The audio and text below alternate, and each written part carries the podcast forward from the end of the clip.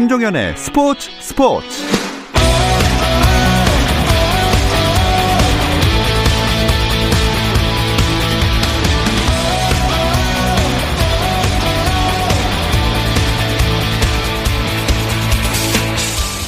스포츠가 있는 저녁 어떠신가요? 아나운서 김종현입니다. 오늘 하루 스포츠계를 돌아보는 스포츠 타임라인으로 김종현의 스포츠 스포츠 출발합니다.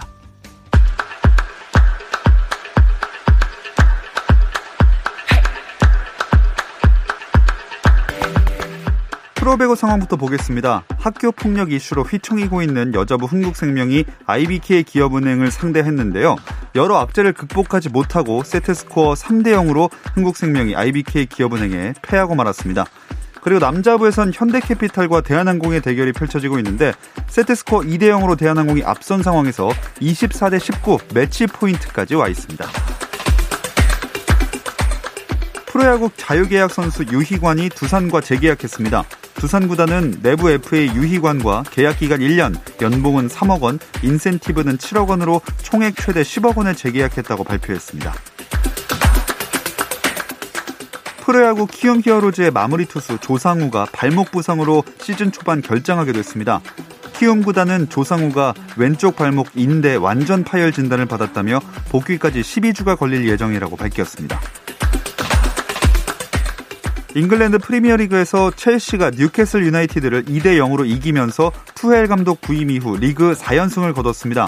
첼시는 귀중한 승점 석점을 추가하면서 6위에서 4위로 뛰어올랐습니다. 미국 프로농구 NBA에서는 유타 재즈가 필라델피아 세븐티식서스를 134대 123으로 꺾고 8연승을 달리며 서부 컨퍼런스 1위를 질주했습니다. 한편 17일 예정된 샌안토니오와 디트로이트의 경기가 연기됐는데요. NBA 사무국에 따르면 세나토니오 선수단 내 코로나19 확진자가 나왔고 확진자와의 밀접 접촉 여부를 확인하다 보니 세나토니오가 경기 개최에 필요한 최소 선수 숫자 8명을 채울 수 없게 됐다는 설명입니다.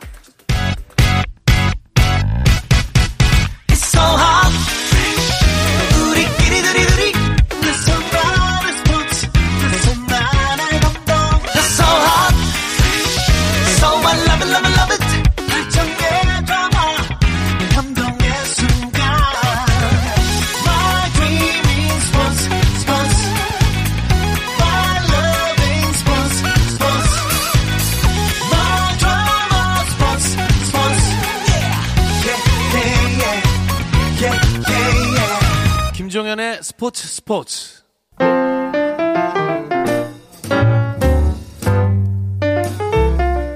정 PD의 깊은 내공, 김 기자의 behind story. 배구 이야기는 KBS 1라디오 스포츠 스포츠에서 배구 선수 출신 해설위원 저 한유미도 듣습니다. 정 PD와 김 기자 많은 청취 부탁드립니다. 네, 화요일에는 이 두 분과 함께하고 있죠. 정 PD와 김 기자, 정현호 KBS 스포츠 PD, 중앙일보 김지한 기자 나오셨습니다. 안녕하세요. 안녕하세요. 안녕하세요. 자, 일단 오늘은 당연히 배구계를 덮친 학폭 논란부터 짚어봐야 될 것 같아요. 그러게요. 이제는 이 학폭 논란이 스포츠면이 아니라 사회면에서 예. 이 뉴스들을 좀 만나게 되더라고요. 네.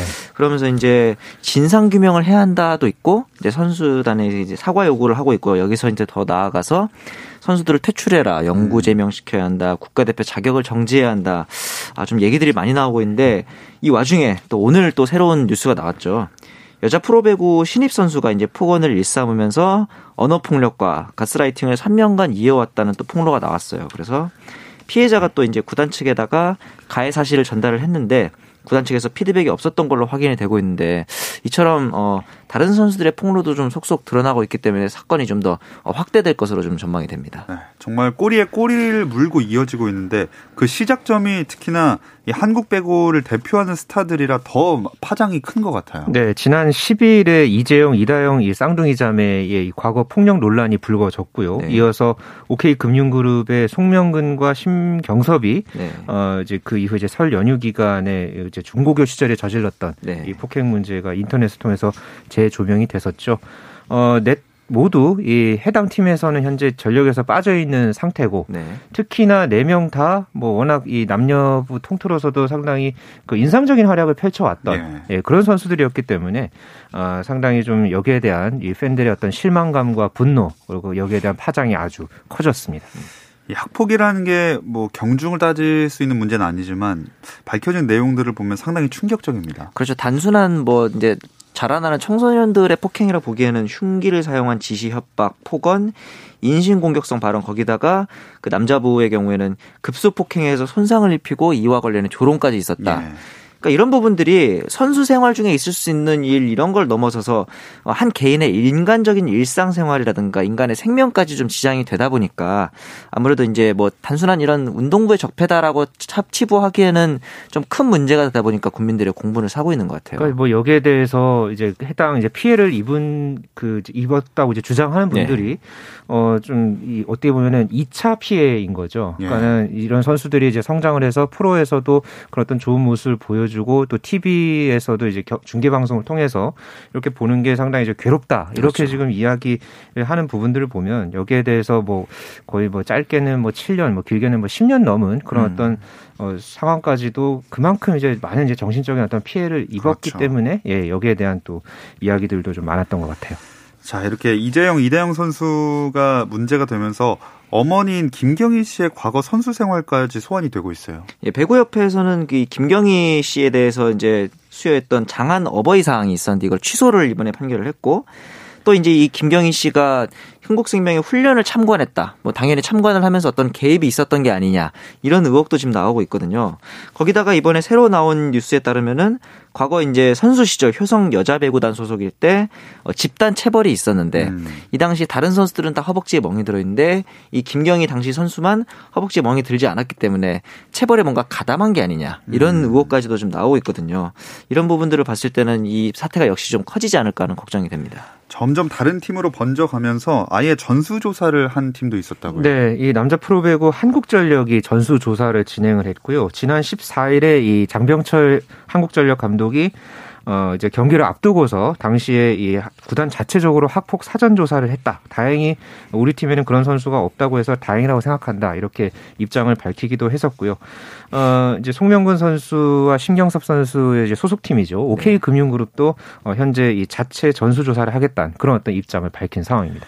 네, 뭐 연맹이나 협회 차원에서 무기한 출장 정지 징계도 나오고 있어요. 네, 흥국생명은 내부 징계를 통해서 이제 이재영, 이다영 두 선수에 대해 무기한 출장 정지를 내렸고 OK금융그룹은 이제 송명근, 심경섭 선수에 대해서 잔여 경기 출장 정지 처분을 내렸고 배구협회가 오늘 이제 이사회를 열어서 어 이제 그 전에 대표팀 무기한 발탁 금지 징계도 있었지만 앞으로 이제 신인 선수들 이 드래프트에 참가할 때 뭐 학생부라든가 이런 데서 징계를 받은 정력이 있는 선수는 드래프트에 참가할 수 없는 오늘 또 아. 이제 회의를 통해서 결론을 내렸죠. 진짜 이런 범죄잖아요. 그렇죠. 중징계는 피할 수 없을 것 같아요. 지금 배구계 전반적으로도 그렇고 체육계 전체적으로도 이걸 상당히 엄중하게 바라보고 있는 어, 그런 상황입니다. 네. 이 과거의 다른 스포츠의 사례를 보면 이 프로야구의 이 전신, 그러니까 키움의 전신이었던 넥센 히어로즈에서 그 2018년에 신인이었죠. 그 맞습니다. 그 안우진 선수가 이 학교 폭력 사실이 불거졌을 때 네. 당시에 이 정규 시즌 신경기 출장 출전 정지라는 이 팀 자체 징계를 내린 적이 있었고요. 어, 결국은 여기에 따라서 또 대한 야구 소프트볼 협회가 3년 예, 자격 정지 처분을 내렸던 그런 이 과거 선례가 있었거든요. 네. 그만큼 이 구단에서도 그렇지만 이 국가대표로서 당연히 여기에 대해서는 어, 절대 있을 수 없는 일이다라고 라고 음. 하면서 어 이제 일벌 100, 100개를 해야 한다. 그런 어떤 입장을 취하고 있는 그런 상황입니다. 네. 그 걸맞은 징계가 나오는 건 다행이지만 그래도 처음에 흥국생명이 조금 더 빨리 징계를 발표했다면 어땠을까 하는 생각도 들어요. 그렇죠. 구단 측에서 이제 발표가 좀 늦기도 했고 저는 그 단어 선택이 흥국생명 입장에서 나온 단어 선택이 좀 아쉬웠던 게 선수들 보호가 우선이다라는 좀 이제 표현을 사용했는데 뭐 물론 구단이 자, 자구 자기 선수들을 보호하는 건 당연히 맞는 행동이지만 실질적으로 공식적인 입장문에서 피해자들에 대한 감정을 생각했을 때는 어, 공식적인 입장에서는 이런 단어 선택에 좀 더 신중을 기했어야 하는 게 아닐까 음. 이런 부분에 대해서 좀 아쉬움이 남더라고요. 네. 아까도 잠깐 얘기했지만 대표팀도 못 뛰게 된 거죠? 네, 그렇죠. 현재 이 흥국생명뿐만 아니라 배구협회가 어 이제 어 이재영, 이대영 선수에 대해서 국가대표 자격을 이제 앞으로 어 박탈하는 그런 어떤 이 조치를 내렸기 때문에 네. 어, 향후에 도쿄올림픽이 정상적으로 열리게 됐을 때 예, 이재영, 이다영 선수가 뛸 확률은 현재로서는 상당히 적어 보입니다. 네. 근데 또 많은 팬분들은 무기한이라는 게 좀 애매한 부분이 있다 이렇게 지적을 또 하기도 하는 것 같고요. 그렇죠. 이 무기한이라는 건 사실 언제 돌아와도 언제 뭐 복귀를 할 수 있는 거기 예, 때문에 예. 이 부분에 대해서도 좀 우려 섞인 시선들이 많고, 근데 이제 배구협회에서 오늘 추가적인 징계를 하지 않기로 했거든요. 음. 뭐 법적으로도 당연히 일사부재리의 원칙 이런 게 있잖아요. 그렇다 네네. 보니까 배구협회에서는 추가적으로 징계를 내릴 수는 없는 상황이다 이렇게 입장을 또 음. 발표했습니다. 자, 이 소식이 또 세계 배구 뉴스의 헤드라인까지 장식을 했습니다. 그렇습니다. 좀 안타까운 일인데요. 이 세구, 세계 배구 소식을 전하는 World of Volley가 어, 이재영, 이다영 자매가 이 괴롭힘의 가해자로 지목이 돼서 국가대표팀과 소속팀에서 쫓겨났다. 네. 아, 이렇게 보도를 했고요. 영국의 데일리 메일은 한국이 하동 어, 동하계 올림픽 10위 안에 드는 스포츠 강국인데 신체 언어적인 폭력이 만연하다. 음. 아, 이렇게 지적을 했고 어, 일본의 지지통신도 이 관련해서 어, 보도를 하면서 어, 이 이재영, 이다영 선수와 관련한 기사에 대해서 이제 또 언급을 하면서 어, 이게 또 그 일본 현지 포털 사이트에서 이 스포츠 섹션에서 가장 많이 본 뉴스 기사 음. 예, 1위에서 3위까지 차지했다고 해요. 어. 어, 거기 그만큼 이 해외에서도 어, 이번 이 사안에 대해서 상당히 좀 관심 있게 바라보는 그런 시선입니다. 사실 이번 사건이 뭐 스포츠 현장에서는 그야말로 터질 게 터진 그런 셈 아닙니까? 그렇죠. 뭐 체육계의 뿌리 깊은 체벌에 관련된 그런 만행들이 제가 생각하기엔 언젠가는 한 번쯤은 터졌을 일이다라고 저도 같이 생각을 하고 그 얘기는 즉슨 언젠가 누군가는 이 문제에 대해서 끊고 가야 할 그런 네. 상황이었다고 좀 생각을 해요. 당사자들, 선수들 입장에서는 왜 하필 나 때일까라고 좀 억울해할 수도 있는데 언젠가는 누군가 손을 댔어야 할 일이고 지금껏 그래왔으니 이제 이것도 계속 이어가야 한다고 생각하면은 당연히 변화를 할 수도 없는 거고 그렇죠. 혁신도 할 수 없는 거기 때문에 이 부분에 대해서는 좀 공감대가 필요할 거라 생각을 음, 합니다. 음. 또 여기에 대해서 뭐 피해자의 어쨌든 이 폭로 때문에 이게 불거 이런 문제가 이제 또 수면 위로 그렇죠. 떠오르면서 이제 좀 주목을 받고 있는 상황이 됐잖아요. 그러니까 이렇게 해서 계속해서 이제 좀 이게 반복이 되는 네. 그런 어떤 부분들도 좀 안타깝고요. 또 이 가해자와 어떤 피해자 이런 어떤 상황에서 좀 수수방관하게 이걸 지켜봤던 뭐 지도자라든가 학부모의 문제도 저는 조금 여러 가지로 좀 음. 안타깝습니다. 네. 좀 제일 큰 이유라고 한다면 성적만 내면 된다는 그 인식 때문인 것 같아요. 그렇죠. 우리나라가 그동안 올림픽이나 월드컵에서 호성적을 낼 수 있었던 거는 사실 그 선수 판매 얕음에도 불구하고 엘리트 체육 지상주의를 통해서 이제 좋은 성적을 내왔던 건데 네. 이 성적 지상주의 때문에 이제 단기간에 성적 내려면 당연히 강압적인 훈육을 할 수밖에 없겠죠. 근데 이제 이렇게 계속 강압적으로 해오다 보면은 앞서 이제 우리가 해외 언론에서 우리나라 스포츠를 보는 시선이 굉장히 약간 좀 냉소적이고 비판적이다라는 좀 부끄러운 생각도 들잖아요. 예. 좀 장기적인 관점에서 성적이 좀 낮아지더라도 좀 그런 비판 어린 시선을 변화하기 위해서라도 한 번쯤 짚고 가야 될 문제가 있다고 봅니다. 어쨌든 이번 상황을 계기로 해서 이 학교 폭력과 관련한 논란이 우리 체육계 뭐 나아가서는 뭐 사회라든가 교육계에도 좀 전반적으로 전화위복의 어떤 기회로 삼아야 되겠다는 그런 좀 생각도 들고요. 네. 뭐 아까 이제 정열 PD도 이제 이야기를 하셨지만은 이 조, 좋은 성적만 내고서 모든 게 용서가 되었던 뭐 그렇죠. 뭐 이런 여러 가지 어떤 체육계 문제, 뭐 체육 입시 제도라든가 이런 부분들까지도 전반적으로 좀 살펴볼 필요가 있다고 음. 봅니다. 네, 저는 또 개인적인 생각이긴 하지만 네. 아, 이번에 다 바뀔 수 있을까 이렇게 회의적인 느낌도 들어요. 한 번에 뿌리 뽑기가 네. 두 분은 이게 이번 계기로 확실히 바뀔 수 있다고 보시나요? 저는 이번 계기로 이제 선수들을 이제 관계자들의 생각도 좀 바뀌었으면 하는 게 일부 선수들이나 유튜버들이 이거는 선수들끼리 이제 해결할 문제고 제3자가 뭐 이래라 저래라 하지 않았으면 좋겠다 이런 시선을 가지고 있는 분들이 어. 여전히 있더라고요. 음. 그런데 이제 저는 그런 시선들이 지금껏 학폭을 용인해, 용인해왔다 이렇게 보고 있거든요. 운동부의 특수성을 분명 감안해야 되는 건 맞지만 조금 더 일반적인 국민들의 시선도 체육계가 좀 더 귀 기울이면은 앞으로 이런 문제를 해결하는 데 있어서 좋은 방안이 되지 않을까 음. 생각을 하게 됩니다. 그 확실한 거는 앞으로는 그래도 이렇게 쉬쉬하고 넘길 그런 어떤 상황들은 많이 줄어들 것 음. 같고요. 네. 어, 이번 일을 계기로 해서 어, 조금 더 뭐 체육계뿐만 아니라 전반적인 우리 어떤 그런 사회 어떤 구조적인 그런 그렇죠. 시스템을 좀 돌아보고 어, 종합적으로 이것들을 조금 되돌아보는 음. 그런 어떤 계기를 어, 꼭 삼았으면 하는 네. 바람입니다. 진짜로 이번이 그 근절될 수 있는 계기가 돼야겠습니다. 네. 자, 이렇게 학폭 예상치 못한 학폭 논란으로 이번 시즌 V리그가 판도의 큰 변수이자 악재를 맞게 됐는데요. 이 이야기 잠시 쉬었다 와서 나눠보겠습니다.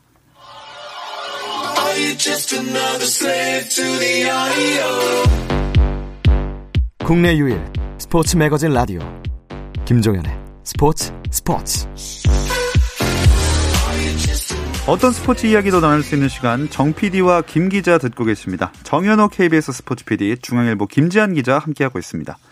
한국생명이 독주 체제를 굳혀가다가 이 여자부 판도에 진짜 큰 변수가 생긴 거네요. 네, 지금 뭐 김연경 선수와 뭐 이다영, 뭐 이재영 이렇게 또 모든 선수들이 이제 다 합치면서 뭐 이른바 흥벤저스로 이 불렸던 이 한국생명이 이 선두를 질주하다가 지금 5라운드 들어서면서 3연패를 당했고 오늘 또 이 IBK 기업은행에게 네. 지면서 지금 4연패 늪에 지금 빠지고 말았죠. 지금 현재 또 GS 칼텍스가 승점 5점 차까지 좁혀 오면서 음. 어, 현재 이제 흥국생명의 선두 자리가 상당히 위협받는 그런 상황입니다. 네. 진짜 무적한 대로 보였는데 순식간에 난파선이 된 느낌이에요. 뭐 이전에도 루시아의 이탈이라든가 선수들의 부상 이런 문제는 있었지만 난파선이 될 거라는 생각까지는 아무도 안 했을 예. 텐데 예. 어, 박미희 감독의 리더십에 관한 문제도 좀 나오고 있는 게 11일 날 경기 후 인터뷰 이후로 이 문제에 대해서 공식 입장이 없다 보니까 이다영 선수의 뭐 SNS라든가 이런 부분들을 통제 못했다는 어떤 리더십의 문제도 좀 대두가 되고 있거든요. 예. 5일 날 GS에게도 셧아웃, 11일 날 도로공사에게도 셧아웃. 오늘도 3대 0으로 IBK에게 졌기 때문에 저는 이전의 패배랑은 좀 차원이 다른 근본적인 문제일 것 같다는 음. 생각이 듭니다. 확실히 이 최근의 연패는 한국생명에게 많은 점을 시사하는 것 같습니다. 그나마 지금 잔여 경기가 많이 남아있지 않았고요. 그래서 좀 쌓아놓은 승점이 많기 때문에 어느 정도는 선두를 그래도 지킬 가능성은 아직까지는 높습니다만은 예. 어, 현재 뭐 이재영의 빈자리를 김미연 또 이다연의 공, 공백을 뭐 김다솔이라 박혜진이 지금 메우고 있는 그런 상황이 과연 이 본배구를 했었을 때 어느 정도까지 버텨줄지 특히나 음. 지금 브루나 선수가 좀 생각만큼 많이 올라오지 못하고 있거든요. 네. 김연경 선수의 어떤 이 공격 부담을 조금 더 이 부담을 나눠주는 그런 어떤 역할을 해줘야 되는데 이 브루나가 아직까지 조금 이 국내 아, 한국 무대에 네. 좀 적응이 좀 더뎌지다 보니까 어 좀 힘든 그런 어떤 여정을 계속 보내고 있습니다. 자, 오늘 조금 전에 끝난 한국생명과 IBK 기업은의 경기를 보면 아, 이게 좀 점수 차가 좀 처참합니다. 그러니까 네. 말이에요. 오늘 그 IBK가 어떤 팀이었냐면 이번 시즌에 한국생명을 상대로 단 한 세트도 따내지 못했거든요. 네. 그래서 이번 경기를 저는 보면서 한국생명이 그래도 IBK는 이겨야 되지 않을까. 반대로 IBK는 이번에 한국생명을 꺾을 기회다 했는데 어, 경기력이 정말 깜짝 놀란 게 브루나 선수가 단 1득점밖에 기록을 음. 못했어요. 거기다가 이제 셧아웃을 당했기 때문에 IBK는 어, 한국생명을 상대로 어, 승점을 정확히 챙기면서 본 빼고 막차인 3위 자리까지 노릴 수 있는 기회가 생겼죠. 네. 현재 GS 칼텍스 2위 역전 우승 가능은 한 상황인가요? 어, 일단 삼각 편대가 GS 칼텍스가 이제 완벽해졌죠. 그렇죠. 어, 그런 상황에서 오늘 어, 이제 한국생명하고 경기 숫자가 같아졌어요. 그렇게 되면서 승점 5점 차. 어, 이렇게 되면서 어, 남은 지금 6경기 네. 이 결과에 따라서 충분히 GS 칼텍스가 역전을 노려볼 만합니다. 어. 그렇죠. 예, 지금 굉장히 여러 가지로 이 분위기도 상당히 좋고 어 어떤 조직적인 그런 어떤 배구도 상당히 더더욱 더더욱 좋아지고 있기 때문에 네. 이게 만약에 챔피언 결정전까지 만약에 치러지게 됐을 때 그때는 아마 이 GS 칼텍스가 상당히 위력적인 그런 팀이 음. 돼 있을 것으로 보여집니다. 아까 잠시 얘기했던 3위 경쟁도 좀 본격적으로 짚어볼까요? 그렇죠. 워낙 그 세 팀이 맞물려 있는데 예. 일단은 도로공사가 좀 가장 앞서 나가는 추세입니다. 켈시 페인 선수의 경기력이 점점 많이 올라오고 있고 4위인 IBK 같은 경우는 오늘 흥국생명을 꺾긴 했지만 최근에 이 조성화 선수의 경기력에 약간 편차가 있었고요. 그다음에 이제 그 소위 말하는 국셔틀 관련된 논란도 있었기 아, 때문에 네. 근데 이제 좀 그나마 호재라고 볼 수 있는 부분은 흥국생명과의 경기가 두 경기 남아있기 때문에 오늘 이겼고 아마 한 경기에서도 셧아웃을 가는다면 좀 가능성이 높을 것 같고 이 5위인 인삼공사 같은 경우는 주전 세터인 염혜선 선수의 부상 문제도 있었고 최근에 또 왕따 논란도 있었잖아요. 네. 이런 부분이 있기 때문에 경기력에 대한 부분들도 좀 잘 수습을 해야 될 것 같습니다. 그러니까 여기서 지금 또 이 최하위였던 현대건설이 또 이 5라운드 들어서 3승 2패로 그렇죠. 상승세를 타고 있거든요. 이 현대건설이 또 어느 팀의 발목을 잡느냐 네. 네, 이거에 따라서도 이 3위 싸움 상당히 또 더 재미있게 전개가 될 것 같아요. 네, 아 말씀 중에 흥국생명과 두 차례 만나 만나는 호재라고 하셨는데 진짜 어, 격세적 지감이라는 그러니까 말이. 생각날 정도로 참 그런 게 느껴집니다. 네. 어, 남자부로 넘어오면 일단 OK저축은행이 타격이 제일 크겠죠. 네, 지금 OK금융그룹도 최근에 또 공교롭게 3연패를 당하고 있었어요. 네. 이 펠리페와 함께 예, 공격의 한 축이었던 송명근 선수와 이 보조 공격수 역할을 맡았던 심경섭이 이 빠졌기 때문에 네. 여기에 대한 어떤 파, 타격이 분명히 이 작용을 할 것 같고요. 어, 워낙에 물론 OK금융그룹이 다른 그런 이 윙 스파이커, 이제 레프트를 많이 이제 기용을 해왔었기 때문에 어, 여기에 대해서 이제 얼마만큼 이 두 선수의 부재를 다른 선수들이 잘 메워주느냐 어, 이게 관건이 될 것 같습니다. 음, 네. 어, 일단 현재 선두는 승점 55점, 2위와 5점 차인 대한항공인데 네. 오늘 경기가 어, 끝났어요. 네, 그나마 지금 이 남자부에서 가장 좀 그나마 안정적인 순위는 1위인 대한항공인 것 같긴 해요. 물론 네. 어, 가시권에 있지만 2위나 3위에게도 그리고 이제 제일 사실 재밌는 건 2위권 싸움인 것 같아요. OK 금융그룹, KB 그리고 우리카드까지 있는데 저는 이 세 팀 중에서는 OK 금융그룹이 가장 안정적이라고 생각을 했거든요. 아. 이번 학폭 사태 전까지는 예. 왜냐하면은 KB 같은 경우는 K타의 부상 이슈가 있고 우리카드 같은 경우는 알렉스 선수가 또 감독에게 항명 파동이 있었잖아요. 그렇죠. 이렇기 때문에 오히려 OK 금융그룹이 2위가 아닐까라는 생각을 했었는데 이렇게 되면서 이제 2위 싸움이 좀 약간 재밌어지는 상황입니다. 오늘 어쨌든 대한항공이 3대 0 완승을 거두면서 네. 핸디캡 캐피탈한테 어, 이렇게 되면서 승점이 이제 58점이 됐네요. 그렇죠. 예, 오늘 경기에서는 어, 임동혁 선수가 17득점, 네. 정지석 선수가 15득점, 두 선수가 아주 좋은 활약을 펼쳤고요. 이 현대캐피탈이 한동안 또 이 상위권 팀들을 계속해서 이 잡는 그런 어떤 경기력을 보여왔는데 오늘 경기에서는 허수봉 선수만 13득점을 했고 다우디가 8점에 그쳤던 아. 게 조금 오늘 뼈, 뼈 아픈 어, 어떤 결과를 나왔습니다. 아니 근데 다들 5위 한국전력은 빼놓고 얘기하시는데 한국전력도 어, 승점 46점이면 충분히 2위 싸움 할 수 있는 거 아니에요? 그렇죠. 뭐 최근에 이제 전력도 워낙 좋아지고 있고 저는 이번에 보면서 어, 우리 카드나 OK 금융그룹과의 경기에서도 이제 상대 전적이 괜찮거든요. 네. 그런 점에 봤을 때는 한국전력에서 일단 앞서 말했던 전수조사를 통해서 음. 학교 폭력 이슈가 있는 선수가 없다는 점에서는 장병철 감독이 어, 마지막으로 본백으로 한번 노려볼 만한 것 같습니다. 네. 마지막으로 치고 올라가기 위한 좋은 초석을 쌓은 게 아닌가. 뭐 사회적으로도 음. 또 경기적인 측면에서도 네. 그런 생각이 듭니다. KB 손해보험은 역시 케이타 햄스트링 회복 언제쯤 할 수 있을까요? 어. 지금 이제 이탈한 지가 3주 정도가 지났는데 이 정도면은 이제 복귀를 위해서 몸을 만들고 있거든요. 다행인 게 이제 KB 손해보험에서 케이타의 공백을 정동근이라든가 김재휘 등이 이제 김정호를 받치면서 좀 분전을 해주고 있는데 토너먼트가 또 남아 있을 거잖아요. 음. 토너먼트를 위해서는 케이타의 복귀가 KB 손해보험 좀 절대적으로 필요해 보입니다. 네. 자, 이, 서, 이 팀들이 이 1위부터 5위까지 팀들이 순위를 좀 잘 지키고 하려면은 역시 아까도 얘기했던 6위 현대캐피탈의 이 상승세를 잘 막아서야 되거든요. 그렇죠. 어, 오늘 경기 전까지 현대캐피탈이 3연승이었거든요. 네. 어, 잡은 팀들이 우리카드, 한국전력, OK금융그룹 전부 높은 순위에 있는 팀들을 아. 상대로 해서 모두 제압을 했기 때문에 어, 오늘은 졌지만은 앞으로의 행보가 상당히 주목할 만합니다. 네. 특히나 이 트레이드 대형 트레이드를 한번 처음 초반에 겪었잖아요. 그렇죠. 그 당시 최태웅 감독이 시즌 목표를 잡았던 게 13승이었거든요. 네. 음. 근데 지금 벌써 12승을 했어요. 그러네요. 예. 그러니까 이제 남은 경기 결과에 따라서 충분히 이 목표를 넘을 수 있을 것 같고요. 어, 오늘은 조금 예, 좀 많이 위축됐지만 다우디 선수가 계속해서 원래 좋은 활약을 펼쳐왔고 음. 호수봉 선수도 꾸준하게 지금 좋은 모습을 보여주고 있거든요. 네. 여기에다가 뭐 함형진이라든가 뭐 최민호 이런 신예들이 계속해서 좋은 활약을 펼치고 있기 때문에 앞으로 이 순위 싸움에서 이 현대캐피탈의 행보가 또 어떻게 작용 작용할지 어, 이거 상당히 어, 주목할 만합니다. 전반적인 그래프를 보면 현대캐피탈의 흐름이 좋은 게 2, 3라운드 때는 1승 5패 그러니까 굉장히 성적이 안 좋았죠. 예. 4라운드에서 4승 2패로 반전을 하더니 5라운드에서 3승 2패거든요. 현재 오늘 경기 포함해서 음. 이 현대캐피탈이 리빌딩을 공, 천명했기 때문에 리빌딩을 위한 가장 전제 조건이 팀 분위기가 좋아야 돼요. 그리고 어느 정도 희망을 보여주는 성적이어야 한다는 점에서 봤을 때 앞서 2, 3라운드는 좀 부진했어도 마지막 마무리를 잘한다면 현대캐피탈이 이번 시즌은 성적과 는 상관없이 희망적인 분위기만 보여주더라도 성공적인 시즌이라고 어. 평가를 할 수 있을 것 같습니다. 아마 내년 시즌이 더 기대되는 팀이 되지 않을까 네. 그런 생각이 들고요. 네. 자, 우리가 당장 하폭 논란으로 V리그 펼쳐지고 있는 리그에만 집중을 했는데 네. 앞으로 대표팀도 상당히 문제가 큽니다. 그렇죠. 이제 도쿄 올림픽이 한 5개월 정도 남았죠. 네. 뭐 거의 아마 한 달 전부터는 합숙을 해야 할 것이고 그렇다면 한 3, 4개월 정도 지금 남은 시점인데 이 사실 이 이재영 이다영 선수가 이 라바리니 감독의 스피드 배구에 상당히 최적화됐던 네, 그런 선수들이었죠. 굉장히 그 최종 예선 때도 어 이제 주전으로서 상당히 좋은 역할을 했었고 하지만은 이 두 선수가 이제 빠지게 되기 때, 되게 된다면 네. 이뭐 새로운 어떤 대체 선수 발탁이라든가 전반적인 어떤 그런 전술을 정비하면서 분위기를 바꿔가는 게 아, 지금으로서는 상당히 필요해 보입니다. 사실 이 이재영 선수의 재태전을 냉정하게 보면은 그래도 좀 가능성이 있는 게 이소영이라든가 박정아, 강소희 이런 선수들의 공격력만 놓고 보면 나쁘지 않아요. 네. 근데 사실 이다영 선수의 공백이라 해서 세터 쪽이 문제거든요.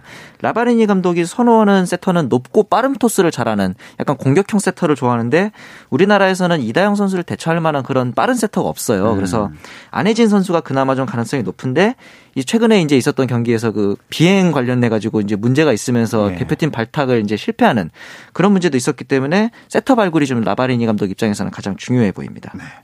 자, 배국의 얘기 쭉 짚어보느라고 다른 스포츠계 이슈들을 못 얘기해봤는데 네. 한번 잠깐 짚어보겠습니다. 네, 뭐 다른 그 종목 중에서는 이 마이너리그 진출을 통해서 이제 네. 미국 도전을 시작할 양현종 선수, 어 이제 텍사스 레인저스를 통해서 앞으로 또 이제 도전을 하게 될 텐데 네. 이게 상당히 또 화제를 모았던 음. 이슈였고요. 네.